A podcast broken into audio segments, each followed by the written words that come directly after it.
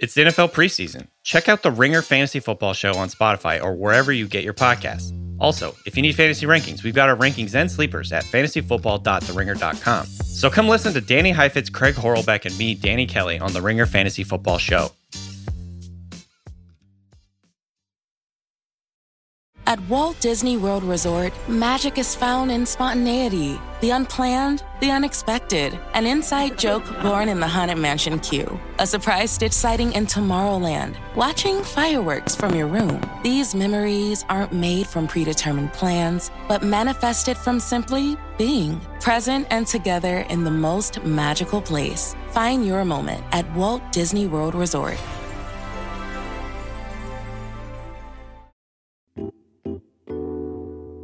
This episode is brought to you by Sonic. Let me tell you a little secret. If you want to end the day on an even better note, get yourself a sweet frozen treat from Sonic. Especially since right now at Sonic, you can get half-price shakes after seven p.m. when you order online or in the app. That's creamy soft serve hand-mixed with your favorite flavors for half the price in any size and flavor. So save on your chocolate shake today, your strawberry shake tomorrow, and your cheesecake shake the next day. Grab Sonic half-price shakes after seven p.m. now. Exclusions apply. Available for a limited time only at participating Sonic drive-ins.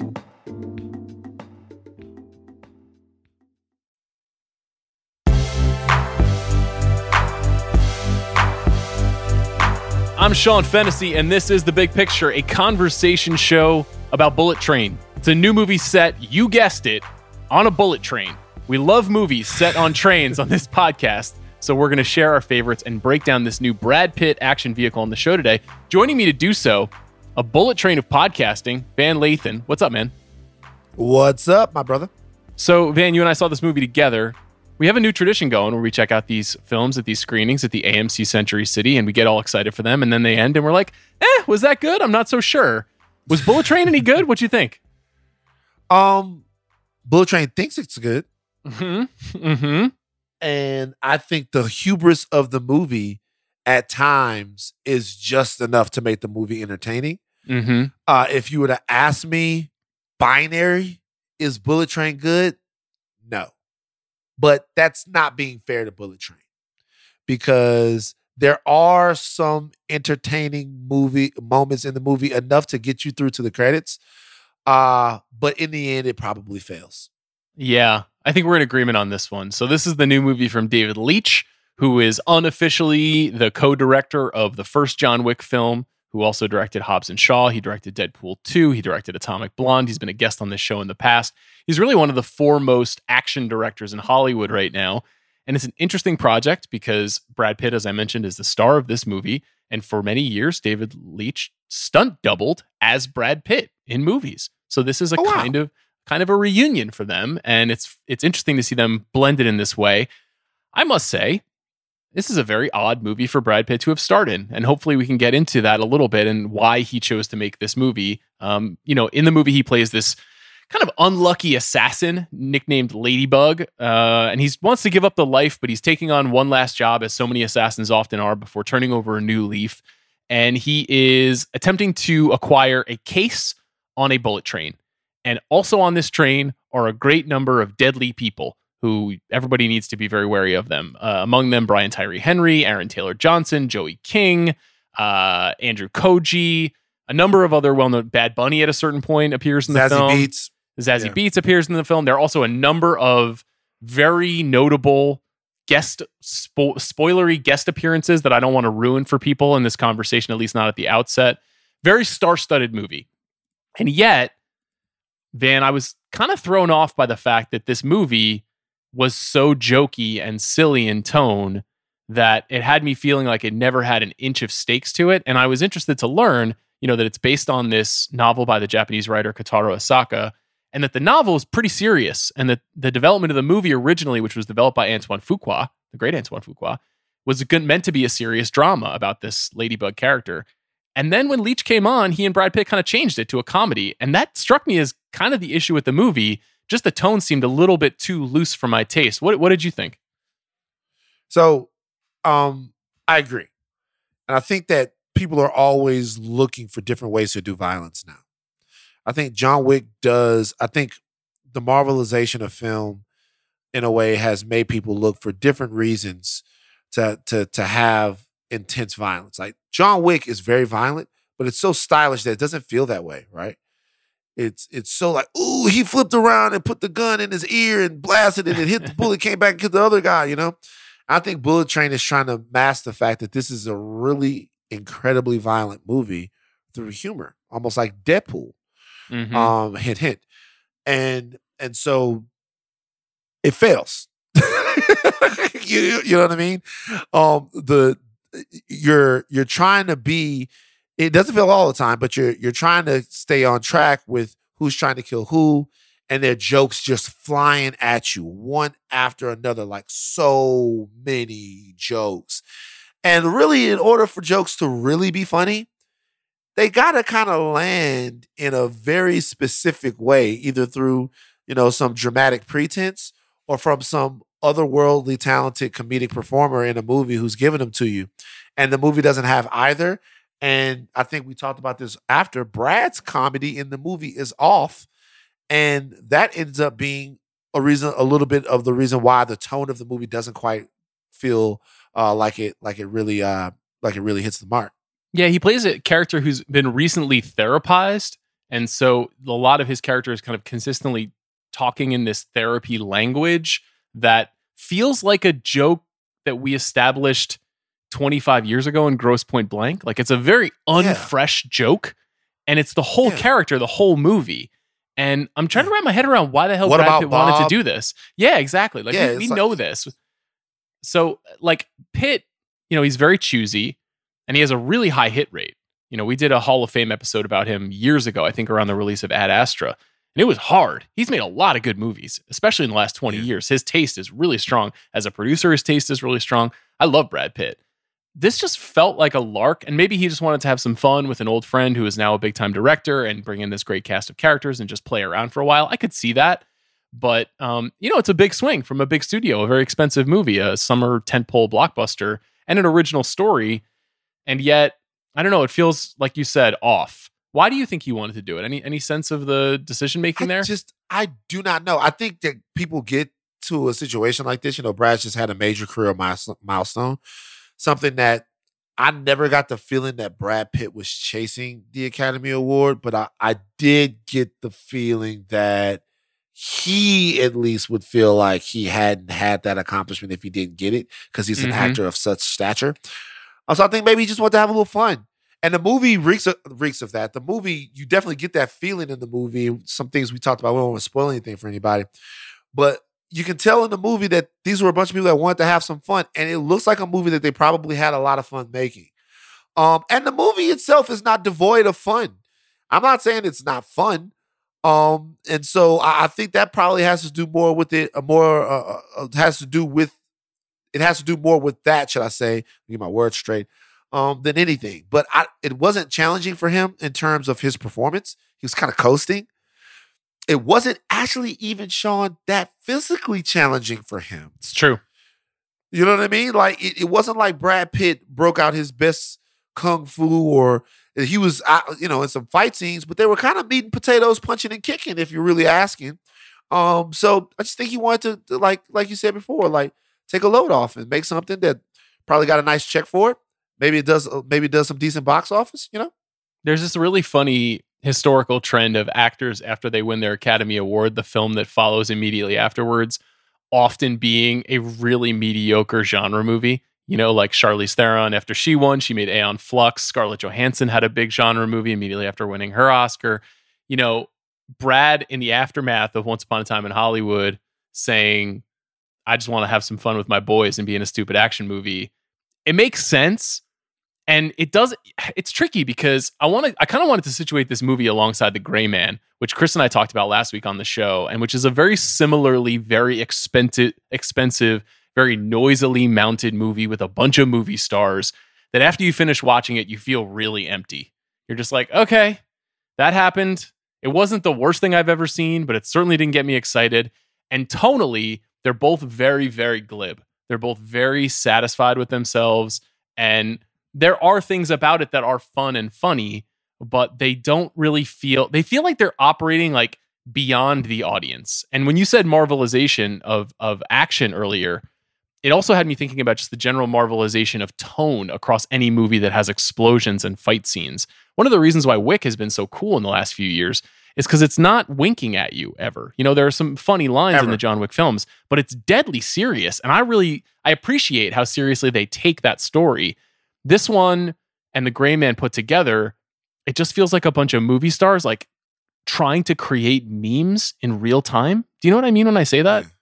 Are we stuck in this as a as a to, as like a mode for action movies right now? I fear that we are. And we've had this conversation before.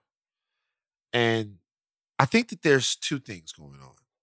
The first is uh, a little bit different than the second one. The first one is that um, as these studios more and more morph into financial entities, and as social media and conversation starts to drive uh, art, and we get more fan service vehicles than we get like actual like fucking art.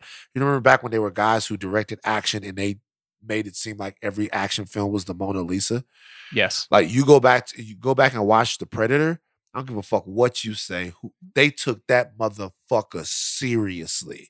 Mm-hmm. They weren't trying to sell no toys. They were telling a story about an alien in the jungle who wanted to kill you. They took that motherfucking movie seriously. You can fucking tell they took it seriously, right? So I think that uh that you know, the reason why a Bad Bunny shows up in a movie like this is nothing against Bad Bunny. The reason why a Bad Bunny shows up in a movie like this and really doesn't do anything is because, hey, Bad Bunny's in a movie. That might get somebody out to see a movie. That might expand us to a different quadrant because this is R-rated and the audience might be a little smaller, right? The reason why there's a cameo a second is, hey, did you know he was in this, blah, blah, blah, all of that stuff, whatever. Secondly is this, is our vi- version of the movie star has changed to the point to where we don't rely on their charisma as much as we used to. Mm. Like, like the old action movies, think about an action movie like Cobra. You're I'm, Cobra's not the best movie in the world, but you are betting on Stallone to get you through that movie. Stallone one hundred percent is such a big fucking deal. Hey, Stallone as a cop, he's Cobra. Fuck it, let's give it a shot.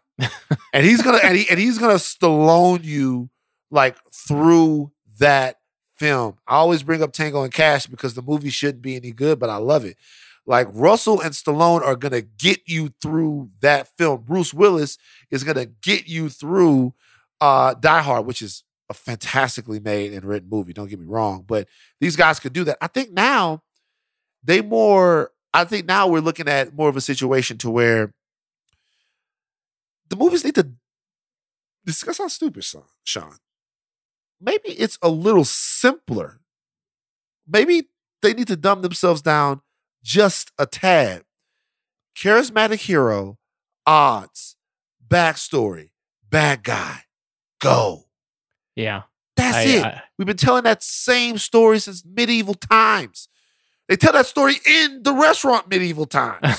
So, so, so, so, so, so, so what I'm saying is, it's like Bullet Train is cool, but Bullet Train is doing a lot, man. Like a lot. And if it, a movie does that much, you want it to be for a reason, and there is no reason. So it's like, you know what I mean? Yeah, I, you make a great point, which is that this movie could use some simplification, and it could use some... A little bit. It could use a, a, a dose of seriousness, and it could use, um, I think, a, a like a little bit of a lack of self-awareness. I think that that's something there. There is there are self-aware movies that I really like, and I really like movies that have an an awareness of the history of movies. But what I don't like is movies that are overwhelmingly interested in nodding at the audience. And this is a tricky one because I feel like if we went down the list of the stars of this movie, and we probably should because there's some really fun performances. But if you look at what Joey King is doing, or what Aaron Taylor Johnson is doing, or Brian Tyree Henry, kind of some of the more interesting parts that they've had a chance to play. Maybe not the deepest characters, but some of the more fun characters that they've been given the opportunity to play. And I liked watching them on screen, and I was kind of engaged in their stories. And yet I never really, I certainly never really felt like they were real people. And I also never really felt like they were a meaningful part of this story. You know, like they were players in the game, but they were nothing less than supporting players. and, or nothing more than supporting players, I should say.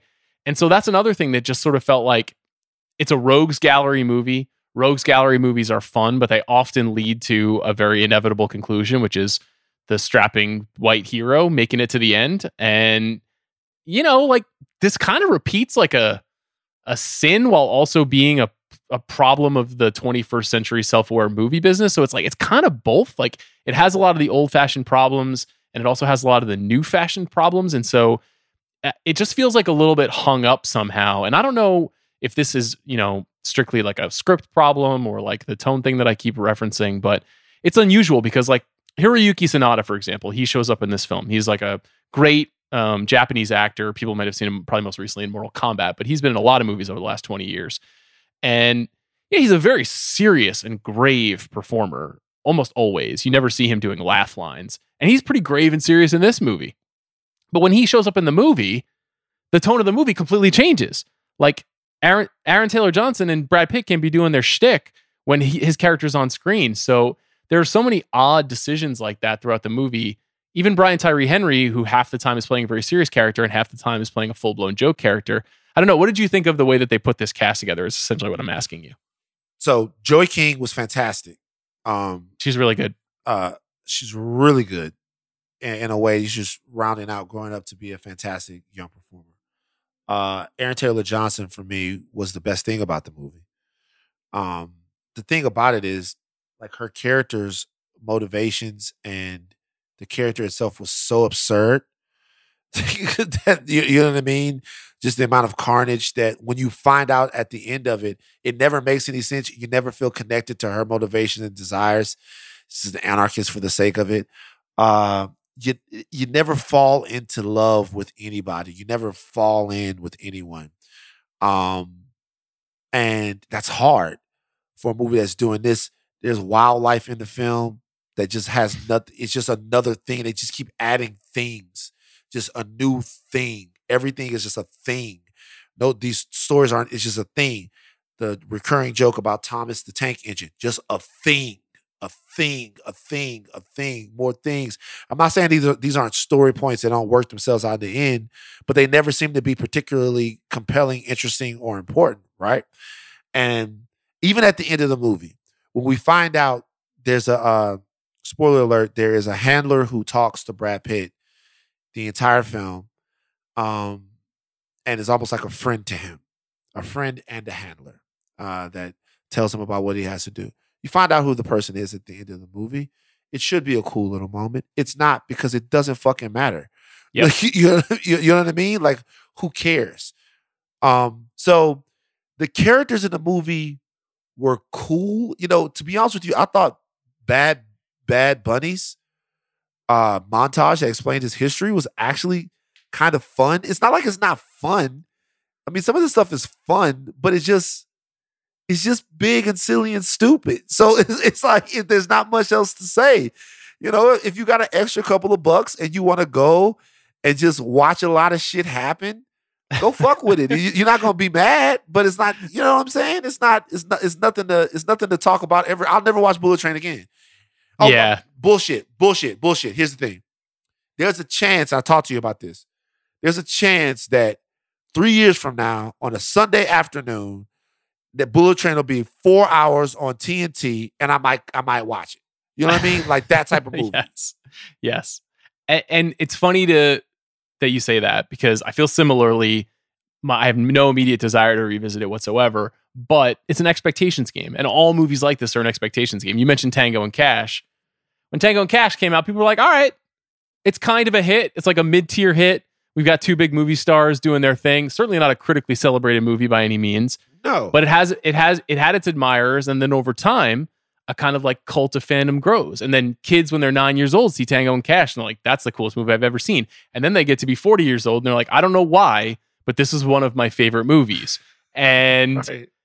Th- this is that kind of movie in a way. It's like maybe if you see okay. this at the right age or you get emotionally connected to it at the right time, you might say, what the hell is wrong with Sean and Van on that pod? They were so down on this movie that it's actually a lot of fun. It's more like when we're in the midst of this complicated moment in theatrical movie history, when we're desperate for a new big action series with a new star like Brad Pitt, then the expectations get high. And then you watch the movie and you're like, this is kind of a big bag of nothing. It's a, like a fun bag. It's like a bag of confetti, you know, and you throw it all over the place. And then once it's over, it's just on the ground and trash you got to clean up. That's that's really all that the movie is. The Bad Bunny thing in particular is funny that you bring that up. Um, you know, they barely let him speak in this movie, which I thought was kind of a fascinating decision. Uh, I don't think he had any lines. And maybe, maybe that was one like or two? a character yeah. choice. Yeah. However, his sequence, which I agree was very stylish and cool, felt very Kill Bill inspired. And then it had me thinking about how this movie is very Kill Bill inspired. And Kill Bill, of course, is very inspired by lots of movies that have teams of assassins and team ups and people on a revenge mission, much like the characters in this movie. And so Kill Bill was this sort of like homage laden, super mega genre, fast paced action epic twenty years ago. And now we're still just kind of iterating on the same genre mashup stuff twenty years later. There's nothing new about it, I guess, is ultimately the point that I'm trying to make. And so it's not bad. It's not great. Can I ask you one last thing about it? Can I say one thing about Kill Bill before you ask me that? Of course. I did, I, I did an experiment one time. Okay.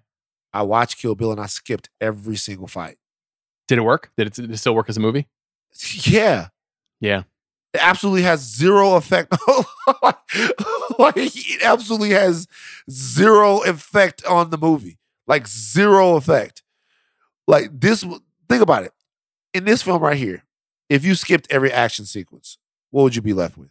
A lot of conversations about Thomas the Tank Engine. Honestly. I mean, right? You know what I mean? And, and, that, and that's not to say that the action doesn't, is not narrative. It doesn't tell a story in a lot of action movies. Of course it does, right? But the reality is, is like there's a part of there's a that movie has a fastball that this one doesn't. So if it's an homage to Kill Bill, it's certainly a poor one.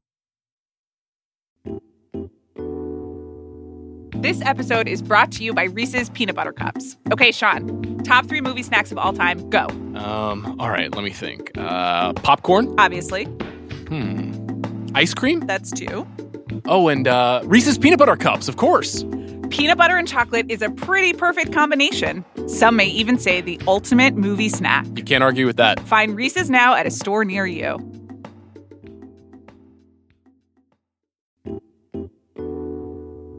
This episode is brought to you by Mint Mobile. Spring is such a refreshing time of year. Flowers are blooming and you're getting your house in order. But now is also a good time to take a second look at your wireless plan, because you might be overpaying. Right now, Mint Mobile has unlimited talk, text, and data plans for fifteen dollars a month when you buy a three-month plan. To get this new customer offer, go to mintmobile.com slash big pick. That's mintmobile.com slash big pick. forty-five dollars upfront payment required, equivalent to fifteen dollars a month for first three-month plan only. Speed slower above forty gigabytes on unlimited plan. Additional taxes, fees, and restrictions apply. See Mint Mobile for details.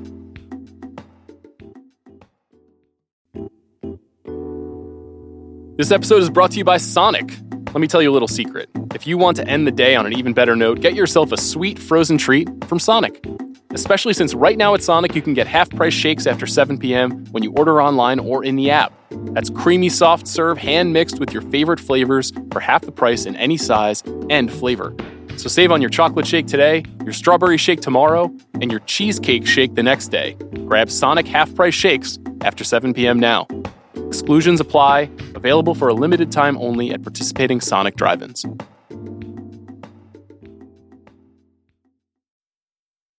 You know, the whole point of this conversation is to talk about movies on trains. And um, sure.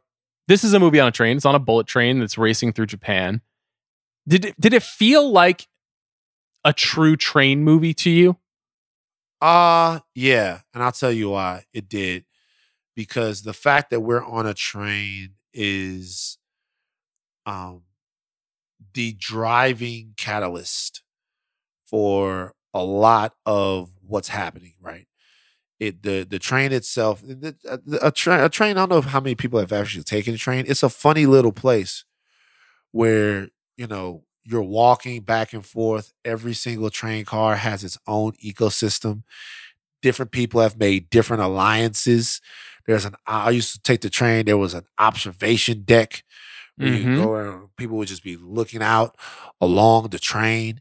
And so, um, it's, uh, it's, it's, it, it does, it, it is a true train movie. The, the train means a lot to the film. So I wouldn't take that away from it. What are your thoughts? Well, it has one cool convention, which is, I don't know how realistic this is or not, but they're, the train car doors only open at every stop for one minute. And so there are all of these sequences where characters are sort of desperate to get off the train or to get back off the train if they've gotten on, get back on the train if they've gotten off the train. And so this idea of this thing that continues to hurtle forward, no matter what anybody has to say about it, is a smart way to frame a story and a smart way to push a story yeah, forward. Sure. So I liked that aspect of it. And there are a couple of close calls that are pretty cool. I don't know that I necessarily got a real feel for what a luxury train experience is like. Not that I needed that per se, but it kind of presents like it's going to be like that. You're right, though, that like train life is very distinct and very specific. And as I was thinking about movies like this, there are some movies that have iconic train sequences, right? Like North by Northwest has an iconic train sequence, but you wouldn't really call that like Certainly. a train a train movie, for example. No. Um, Is there something that, is there anything that you're looking for? Because like I asked you to put together a list, I put together a list. Our list kind of share movies, honestly. When when we talk about the, the films, I think there's going to be a lot of crossover here. But like, what are you looking for in a train movie? Um, I'm looking for a movie that the the plot of the film is matching the trains. The plot of the film is matching the kinetic energy of the train. Mm-hmm. Most train movies have a destination. And the train is moving along at the same point our characters are moving on to whatever destination that they're getting to. And a lot of movies, they don't, as much as we think about them as films that go somewhere, they don't quite, not much, not as much as a movie on the train, because there's a finite time when all of the fucking hijinks are going to be over. At some point, we have to get something done or do something by the time we get to this spot or whatever, and then all chance of having movie are over. Movie in here. No more movie. So uh, that's what I like about a train movie. There's this feeling of urgency to mm-hmm. a lot of them that kind of guides you through it. Uh, with the one notable exception being one that we're going to discuss, where the train obviously never stops. Mm-hmm. But but um, for the most part, it's people have being forced to deal with something in very, very creative ways because they're in a confined space um, and it's not going to last forever. So they only have a set amount of time. That's for most train movies that I like. Yeah, I like that description too. It was funny when I asked you about doing this, you came up with your list like in five minutes. Like you didn't even, you, you didn't yeah. blink. Like I, I don't yeah. think, I don't think I really knew how prepared you were for, for this. Do you want to, do you want to do your, your, your number sure. five? Should... All right. So these are my train movies. Okay, number five is Silver Streak. It's literally one of the first movies I've ever seen. Did you catch it on H B O? I caught it. I can't remember where I caught it, but my grandmother was going through a a whole Wilder slash Pryor phase. Do you remember this era? Of course I do. I saw this movie on H B O, like, which is why I ask, yeah. Wilder and Pryor. Um, and it was like uh, they did another one. What was the other one that they did? They did uh, See No Evil, Hear No Evil. Do you remember that? Mm-hmm. Yeah. And right. they did and they did Stir Crazy as well. They did Stir Crazy as well. So, yeah. Um, so, Leon Spinks is in the movie. it's, like, it's like, it's it's a lot like, you know what I mean? It's a lot like kind of one of those big type of seventies. It's, it's kind of, it's not that dissimilar from Bullet Train if we're if we're looking at it in terms of how the movie try, kind of tries to go, but I liked this when I was a kid. Um, Source Code. So I thought about putting this on my list. Uh-huh. I like this movie. I don't love it. Okay. Can you explain the premise for anybody who's not familiar with Source Code and why you love it? Uh, first of all, let me just say something about Source Code. Source Code is, it's a mix of, first of all, Source Code is super underrated to me. But it's a mix of a Groundhog Day type of situation um, with an intriguing sort of uh, train, I don't know why I'm blanking, with an intriguing train-related, uh, it's a murder on a train, if I if I mm-hmm, remember something. Mm-hmm. Like, and, and Jake Gyllenhaal is in the situation. He kind of has to find out. But it ends up being about much, much more than that.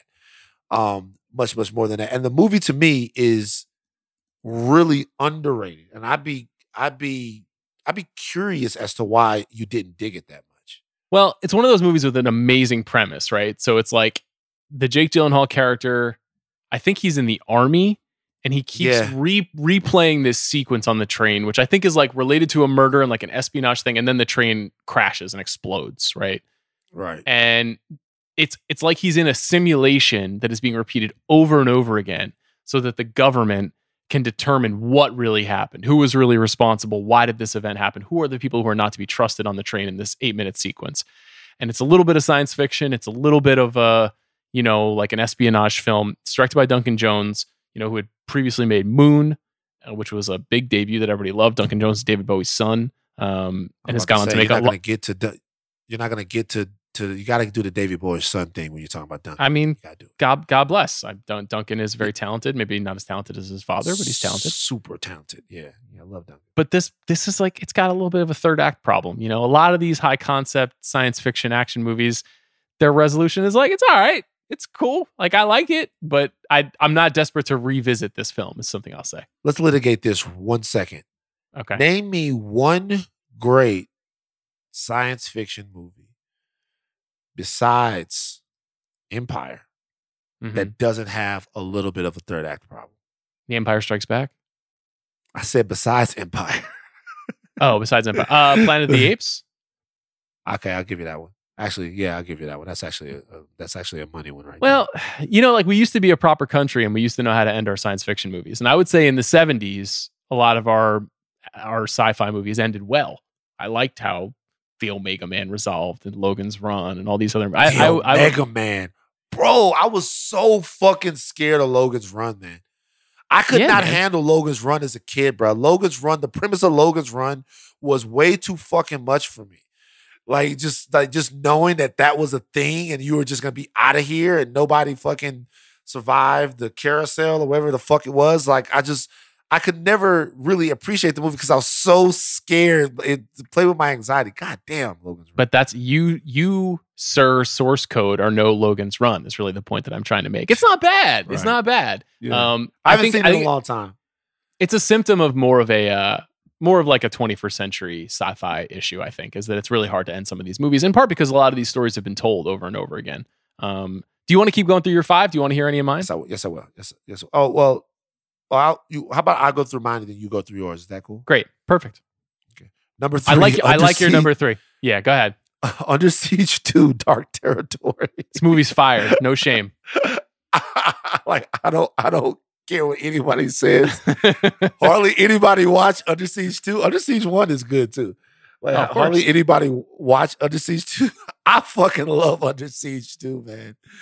You know what I mean? It was, and I remember this was this there was the subject of some back and forth because Bruce Willis actually dissed this movie. Mm. He was like, they basically just fucking Under Siege and this movie is just basically taking Die Hard and doing when he was he was promoting uh one of the Die Hards that was coming out. It's like, we've obviously seen the Under Sieges and the Die Hards in a Die Hard on a type of situation. And Under Siege two Dark Territory is basically Die Hard on a train, basically. That's what it is. Um, but I, I, that was one that I wasn't sure if you were going to be able to dig it. No, here, there's a one very specific reason why I like this movie, and it's uh, Eric Bogosian as the evil computer genius who is threatening Casey Ryback, the Steven Seagal character. I'm not the biggest Steven Seagal guy. I'm not even the biggest, like, ironic Steven Seagal guy personally. But right. the Under Siege movies have great premises. And this is also right. at the high time of, like, Speed and many other movies that were doing that thing that Willis was talking about, where it was basically just like, if you don't reach a certain thing or a thing goes under a thing, then everyone's going to die. Or I'm not going to get my money, or like, you know, these high concept, low execution, or low concept, high execution action movies. That, again, we didn't know what we had. They were very special. I like Under Siege too. No shame there. Morris Chestnut. Um, That's right. Oh, I forgot he was in it. Yeah. Catherine Heigl. One, yeah. Young Catherine, Catherine Heigl. Heigl. Young yeah. Catherine Heigl in that. Um, number two, obviously, Snowpiercer. Snowpiercer uh, was a movie that Kalika and I, Kalika and I, we would go to. I think I told you about this. Uh, I tell you about our iPick thing is that we decided one time that we had to go to the iPick every Saturday, no matter what. Can you explain to the listeners uh, what iPick is who don't know what it is? So the iPick is uh, this chain of theaters that serves, obviously a lot of theaters serve food now to your table. But when we first stumbled upon the iPick, the first movie I saw at the iPick was the O G Avengers. You go to the iPick, you press a button, they come out there, you order all kinds of food, you sit back, you eat the food. It's maybe, it's only maybe like forty seats in the theater, you're in a recliner. It's just dope. And we liked the iPick and the food at the iPick and the drinks at the iPick so much that we decided we were going to go to the iPick every Saturday, no matter what. Unless it was a movie we really had to have a theater going experience for, and then we got to go to the ArcLight, right? Okay. Okay. Um, and so Snowpiercer, I didn't know much about it before it was coming out. I didn't at all, at all. And I was like, "Hey, Chris Evans, we'll go to the iPick to see this." She, she was like, "Cool."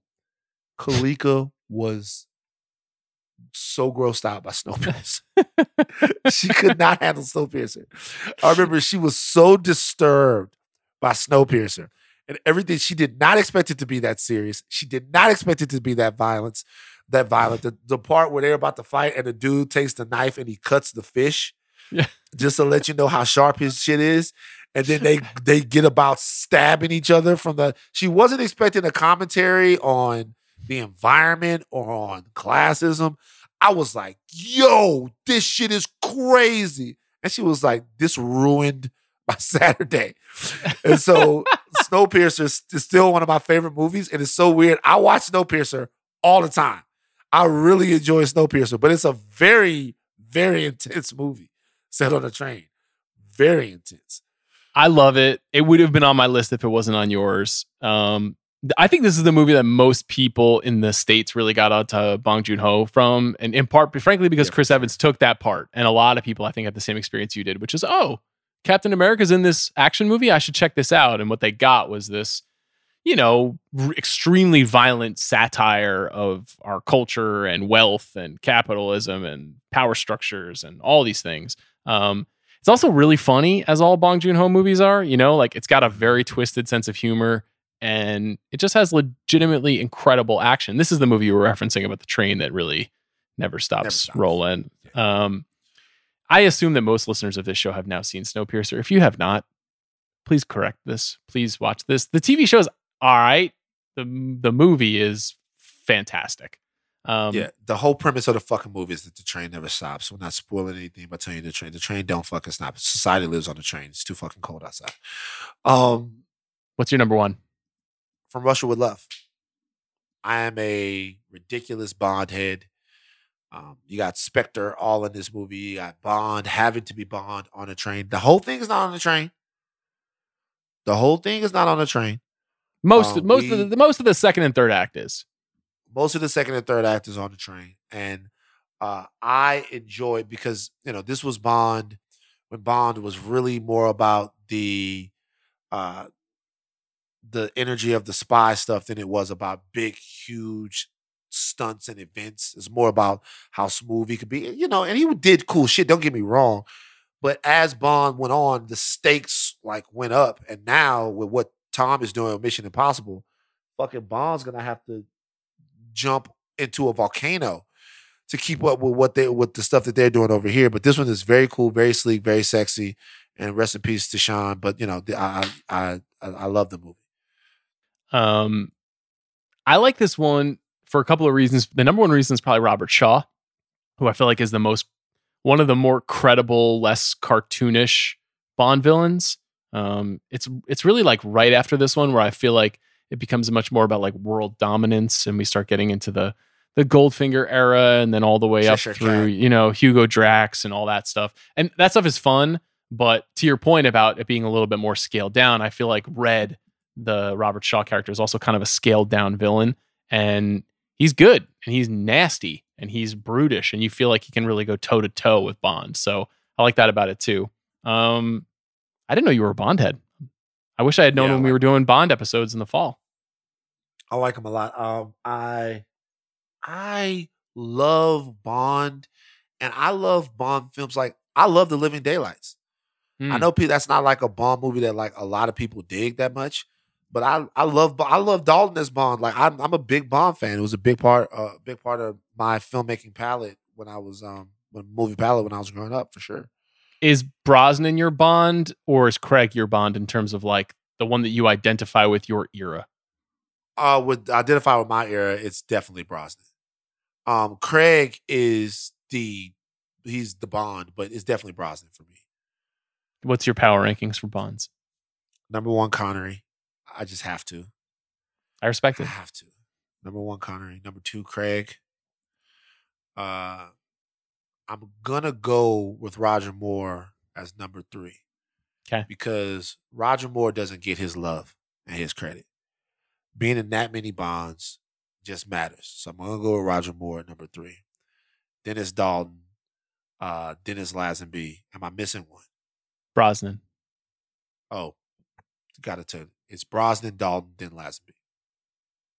I feel like there's just not enough Lazenby love. I know he only made one movie. I know he's Australian. But I don't know. I really like his Bond movie. I really feel like he was a pretty credible Bond. I don't know why he wasn't asked back, but on Her Majesty's Secret Service, I've said it before on this show, one of the best action movies of the sixties. Great action sequences in that movie. All right. It's good. Um, I can't really quibble with your rankings. I feel like that is, for most people now, we've all, we, we sort of have arrived at, if you want to flip Craig and Connery, depending on how old you are, you can, but you most can, people feel like that's, sure. yeah. that's, that, that's really the power rankings. Who do you want for your next Bond? Uh, Dev Patel.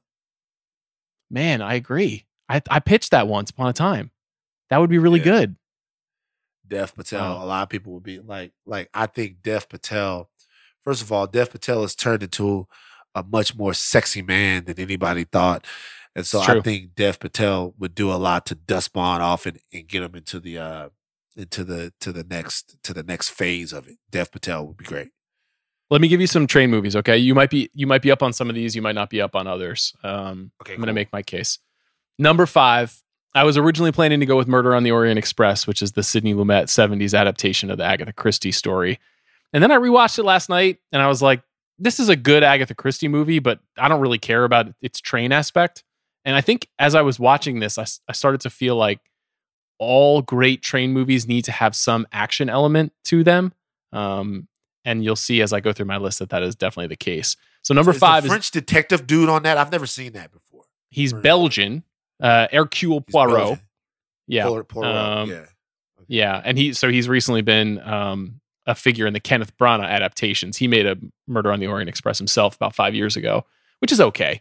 Um The original, you know, the seventies version was Oscar nominated and was hugely celebrated and was a hit in the time in its time as well, and has a pretty incredible cast like Lauren Bacall, Richard Widmark, uh, Albert Finney plays Poirot. There's a it's it's a cool ensemble movie and a fun mystery movie, but it's not as it's not as good as these next five I'm going to give you. So number five is called The Train. Are you up on The Train from nineteen sixty-four? Never saw it. Okay, this is important. Um, The Train is directed by John Frankenheimer, which is the name I know you know. Um, of course. This this comes in what I think might be the most underrated five-year run for any director in the second half of the twentieth century. Okay, here here's oh, what... Let's, okay. So, so Frankenheimer, for listening to this show, you know, they'll know him from, you know, Ronin, and they'll know him from things like, um, you know, The Disastrous Island of Doctor Moreau, and he made a lot of very good movies uh-huh. in the nineties as an actor. I think he made Reindeer Games, the much maligned Ben Affleck movie. In the sixties, I'm sorry. He is. It's okay. It's okay. Reindeer Games. It's fine. Yeah. Um, but in the sixties, he directs Birdman of Alcatraz in nineteen sixty-two, The Manchurian Oof. Candidate also in nineteen sixty-two, Seven Days in May in nineteen sixty-four, which is this great kind of nuclear era paranoid thriller. And then The Train also in nineteen sixty-four, and then he makes Seconds, a really interesting science fiction kind of what's it with Rock Hudson, and then Grand Prix, this amazing racing movie that was hugely inspired Ford versus Ferrari. Six movies in four years, two movies in sixty-two, two movies in sixty-four, two movies in sixty-six. Many people will say Manchurian Candidate is the best of those. There's a case that The Train is the best of them. Interesting. A movie that I, w- I, I was not super familiar with it before, but it's really, really good, man. It's about, um, it's about, A, Fre- a group of French resistance fighters, essentially, who work on the trains. And at the end of World War Two, the Nazis are trying to get invaluable art out of France and into Germany and essentially steal it at the end of the war. We've seen this in movies before. And Burt Lancaster plays one of these French resistance fighters. Please forgive the fact that Burt Lancaster is as far from French as any actor has ever been. And it's all about the sort of construction, the rebuild, and the stalling of this train to move from Paris to a part of Germany where they're going to deliver the art. Shot in black and white, beautiful movie, incredible train sequences, real trains crashing into each other in the nineteen sixties. Amazing movie. I highly, highly recommend it. You should, you should check it out after we finish recording this. I definitely will. I definitely will. You, Sean, you've sold it. I'm Thanks, definitely going to check it out. Okay. I hope other people will too. Um, the next one that is on my list, I think you've probably heard of. It's called Unstoppable. It was directed by Tony Scott. It stars Denzel Washington and Chris Pine. It was once upon a time an entry on the rewatchables with Quentin Tarantino. You up, you're up on Unstoppable, right, Van? Actually, I should have had it on my list. I I enjoy the movie a lot. I'm a big Tony Scott fan, like a big Tony Scott fan, bigger than most. So like, I, I I dug the movie. It felt it felt like kind of a joke movie when it first came out. Mm-hmm. For, for whatever reason. But when I watched it, it actually was better than I thought it was going to be. And I, I enjoy it a lot. I wonder if Unstoppable is the kind of movie like the conversation we're having about Bullet Train, where we went in and we were like, all right, a big movie with Denzel Washington, but it feels like kind of a ridiculous premise. And then people, you know, it did pretty good business, but then people just completely forgot about it. And then ten years later, everybody was like, you know what's amazing is Unstoppable. Like the lifespan of movies is really interesting because at the time, no one was really touting this as one of the great action movies of the twenty tens, right? No, the movie. I remember they were. There was a Saturday Night Live sketch about it.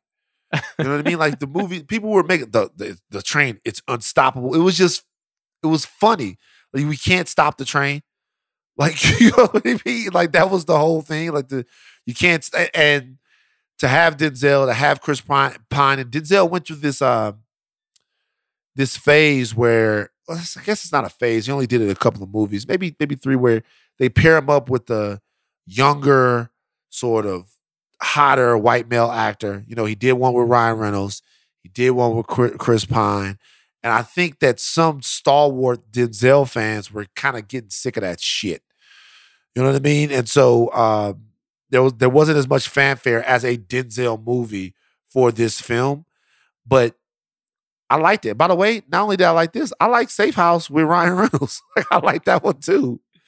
Yeah, it's okay. Chris Ryan rides for it too. You know what? It, I, I the one I don't ride for is Two Guns, and that was him with Mark Wahlberg. I didn't think that one worked with as Mark well. Wahlberg. Yeah, I did, like I saw that one the one time. It just kind of was. It it it never really got anywhere, you know. Um, Unstoppable is also related to a movie that's a little further on my list, but I'll I'll wait till I get to that. Number three. Kind of a controversial pick even for myself. For years and years, I thought The Darjeeling Limited was the weakest of all the Wes Anderson movies. And it always kind of rubbed me the wrong way. It never really worked. It felt like him kind of revisiting stuff we'd seen before in Tenenbaums and in Rushmore. And then I've seen it a couple of more times since it first came out, and I've gotten more and more interested in it. And it's also, it's a great train movie because obviously Wes Anderson is a master of production design and framing and blocking in all of his movies. And he makes you really feel like you're on that train. You know, it's very intimate. It's very cramped at times, but also the train in the film has this really intricate system. We see all of these shots of the camera kind of moving along the train tracks as it tracks what's happening in each car. It's a real, real, real train movie. And there's real purpose to it and integrity to it in terms of the way that it's made. Very good performances, I think, especially Adrian Brody, I think is really, really good in this movie. Um, And I'm starting to come around on it the way I, you know, often come around on, you know, maligned movies by filmmakers I love and then spend more and more time thinking about how they made it. Are you are you even a Wes Anderson guy? I don't know if we've ever talked about Wes. Love Wes. Never seen The Darjeeling Limited, though. Oh, um, interesting. Like, you should check that out. Never seen it. Um, I don't know what about this movie just didn't get me going to where I had to see it. I know people are going to be like, oh, he says he's a big fan, but he hasn't seen all of the director's movies. I just never had any interest in the movie for some reason. I'm not sure what that was about. Um, and I've never seen it to this day.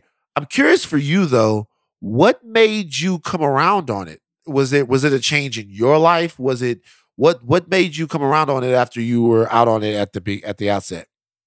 Can I be really honest with you? Um, sure. I think when, when I saw it and in the ensuing years, I had a lot of problems, and this is probably has more to do with self-loathing than it does any kind of critical analysis, that it just felt like a white savior movie, and it felt like a white guy goes to India and tries to tell a story about this place, but he can only center the story on these white protagonists. And that, in retrospect, and it's something I've thought about a lot as I think about criticizing films and stories and where I'm at now versus where I was even five years ago, It was just a really facile reading of that movie, and asking Wes Anderson to more accurately reflect, you know, the Indian characters in the film, that isn't the story that he was trying to tell. He was trying to tell a story about these three brothers going on a trip, and he does that really well. And he, I think he portrays India very respectfully.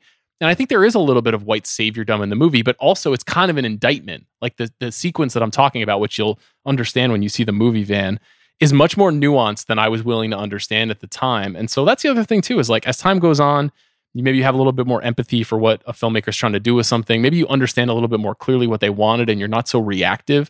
I'm trying to get a little bit less reactive in the way that I think about these things. And so once I started to give up on that hang up, I started to appreciate the movie a lot more for its for a lot of its beauty and a lot of its humor. So that's that's basically what's changed.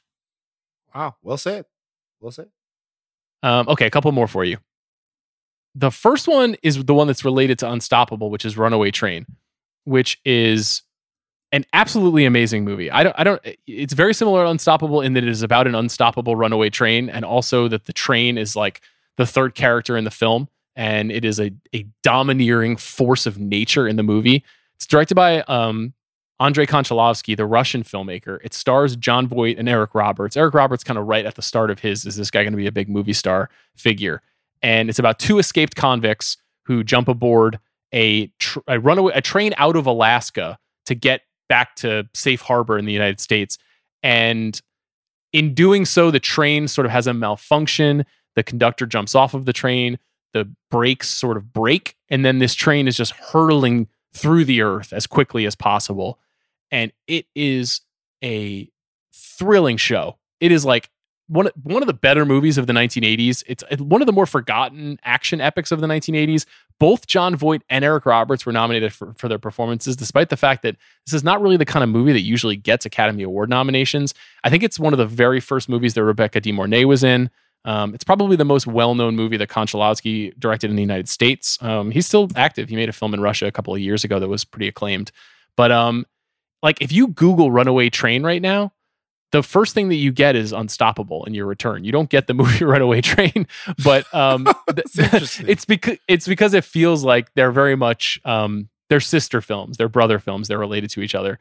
But uh, the one interesting little tidbit too about Runaway Train is, it's based on a story that Akira Kurosawa wrote that was meant to be one of his big movies in the sixties, and he could never really get the money in place to do it. And so it was eventually adapted in the United States by Golan and Globus and, and Cannon Films. And it's also one of the best movies that Cannon ever produced. You know, they produced a couple of cool movies and a lot of stinkers over the years. But um, Runaway Train is just an absolute banger if people have not heard of it. Wow. Now, I hadn't heard of it, and I'm going to check it out, because I have to see the movie that Eric Roberts was nominated for an Academy Award for. You know, you forget about the Eric Roberts that was shot out of a cannon to be the next star. Like my be- the beginning of my Eric Roberts knowledge begins with Best of the Best, and it kind of, he had an interesting career to say the least after that. But you know, when you know more about him, and he was that he was going to be that guy, and it kind of, I mean, he has a great career, but I'll be interested to see how this movie, because I've never seen this movie before. Yeah, I mean, I think a lot of people think he is very difficult to work with, and so he had this run in the eighties where he was in the Pope, he was in Star eighty, and then the Pope of Greenwich Village, and then Runaway Train, and then Best of the Best, and those were, I think, like his big like I'm here announcements. But also, right around the Best of the Best time is when he really started taking on like a tough reputation, and so he never really made as many well-respected, I guess, for lack of a better word, movies. But his performance and Voight's performance are like on a thousand. They're like, they both win Dion Waiters Going Away. Like it is, they're such heat check performances, but they're fun and they're kind of appropriate. It's like if you were on a runaway train and you would just escape from prison, you probably would be screaming at the top of your lungs the whole time too. So uh, I, I like that movie. I think you should definitely check it out. The last one um, I'm going to recommend is called The Taking of Pelham one two three. Not the Denzel Washington and John Travolta version, though that version is okay. But the original from nineteen seventy-four, simply one of the best movies of the seventies. Uh, it's a crime drama. It's also a subway movie. It's not an external train movie. It's a it's an underground train movie. Um, and it's a movie that if you look at Reservoir Dogs, if you look at Heat, if you look at some of the best kind of crime and heist movies of the nineteen nineties, you can see a lot, a lot of The Taking of Pelham one two three in it, in the way that the dialogue is written, in the way that the characters have these kind of hidden identities. in the way that they seem somehow related to bigger plots, but they're not always necessarily fully explained. And also in the way that the characters, the actors that are cast, seem like real people. It's not a movie full of beautiful movie stars. It's Walter Matthau, it's Martin Balsam, it's Hector Elizondo. It's guys who seem like you would see them on the streets in New York City. And the dialogue is crisp. It's directed by Joseph Sargent. It's just a, it's just a wonderful movie. Have you seen Have you seen the original Pelham one two three? I have, and I think this movie is the example of sometimes what a remake can do. Sometimes a remake is successful because the remake is a successful remake in and of itself, and sometimes a remake is successful because it makes you curious about its predecessor. That's happened to me numerous times, and um, watched it, and when I realized that it was a remake, and I saw the cast of the the previous film, because I told you, you know, Tony Scott, I'm going to watch everything that he does. Um, I went back and watched it, and it was really great. And it's a, a really good movie, and it a movie that reminds you of just how rich uh, a movie decade that the seventies actually were. Because when you talk about great movies of the seventies, not that many people say would, would bring this movie up, but it definitely is one of uh, the better movies from that decade, for sure. So nineteen seventy-four, just to give you a little taste of what was happening in the world of movies that year, um, the aforementioned Murder on the Orient Express, The Longest Yard, Young Frankenstein, Blazing Saddles, Towering Inferno, little movie called The Godfather Part Two, Freebie and the Bean, The Texas Chainsaw Massacre, Chinatown, Death Wish, Nuts. And, th- and this movie. Um, among among many others, frankly. We didn't, man, we had it so good. I wasn't even alive, but I, I longed for those days when I was n- negative eight years old. That was a hell of a time in American movies. Um, any closing thoughts on train movies? Any honorable mentions you want to shout out? You wanted to put on Throw Mama from the Train. Can you speak on that? So I wanted to put Throw Mama on the Train. Shout out to my own mother um, and our and the Billy Crystal, Danny DeVito phase that we had in our life. Um, uh, love Throw Mama from the Train. Love a great black comedy. Black comedy is so hard now in the world that we live in, where people don't think that killing someone is a joke. Uh, but it, done done correctly, killing someone can be very funny, or the want to kill someone can be very funny. Um, you know, if we take our foot off the gas and breathe and have a little fun for a second. Throw Mama from the Train is a movie that at the end I didn't feel like took place enough on a train, but mm-hmm. uh, I enjoyed it. I wanted to put on Planes, Trains, and Automobiles. And that movie, when I went back and watched it, very little of it takes place on a train, but it still has the D N A of a train movie because of the way the film, you know, kind of moves. They're always on the road. Um, mm-hmm. Just another one of my favorite films, heartbreaking ending. God damn it, they did that movie well.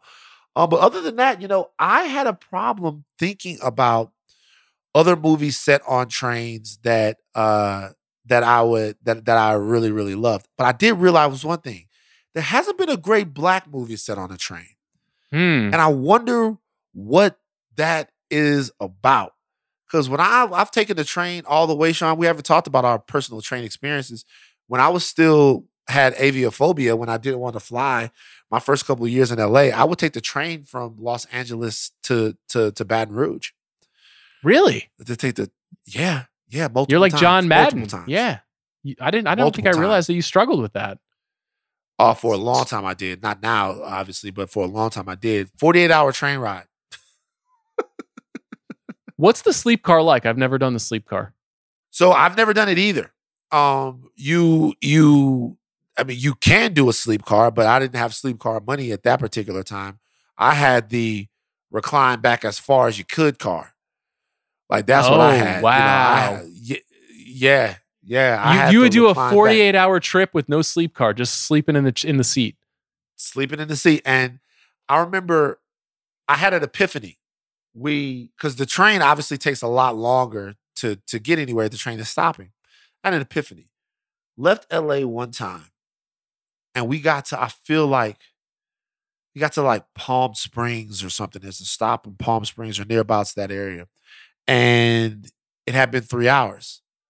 And I thought, if I'd have flown, I'd be home by now. As it stands, I got forty-five more hours until I get oh. home. And I have to work through it. You know what I mean? That is brutal. that is. I, I've never done anything even close to that. I've taken long train trips, you know, just up and down the East Coast, and um, I always enjoy it. I always like riding on the train. Obviously, I also spent twelve years of my life riding the damn subway every day, and I absolutely despise the subway. Um, and I spent my youth riding on the Long Island Railroad going into New York City frequently, multiple times a month. So I have a train. I've had a train lifestyle in the past. I don't. I don't really miss trains. I don't use the trains here in Los Angeles. Perhaps I should, but this is a driving town, and I drive everywhere. Um, I don't know. Maybe I should take a cross-country trip. I don't know if my young child would be into that. That sounds like kind of a nightmare, honestly. But uh, I, I, I think I think I think you're past it, Sean. I think you're preaching the gospel about the subway in L A too. Yeah, we don't. We, it, it's a it's a good thought. I believe in public transportation. Unfortunately, I'm a selfish asshole uh, who wants what I want. Um, Dan, this was fun. Thank you, man. Thank you for sharing all your all your train truth today. Thank you, bro. Thank you for having me. A lot of fun. Can't wait for the next one, man.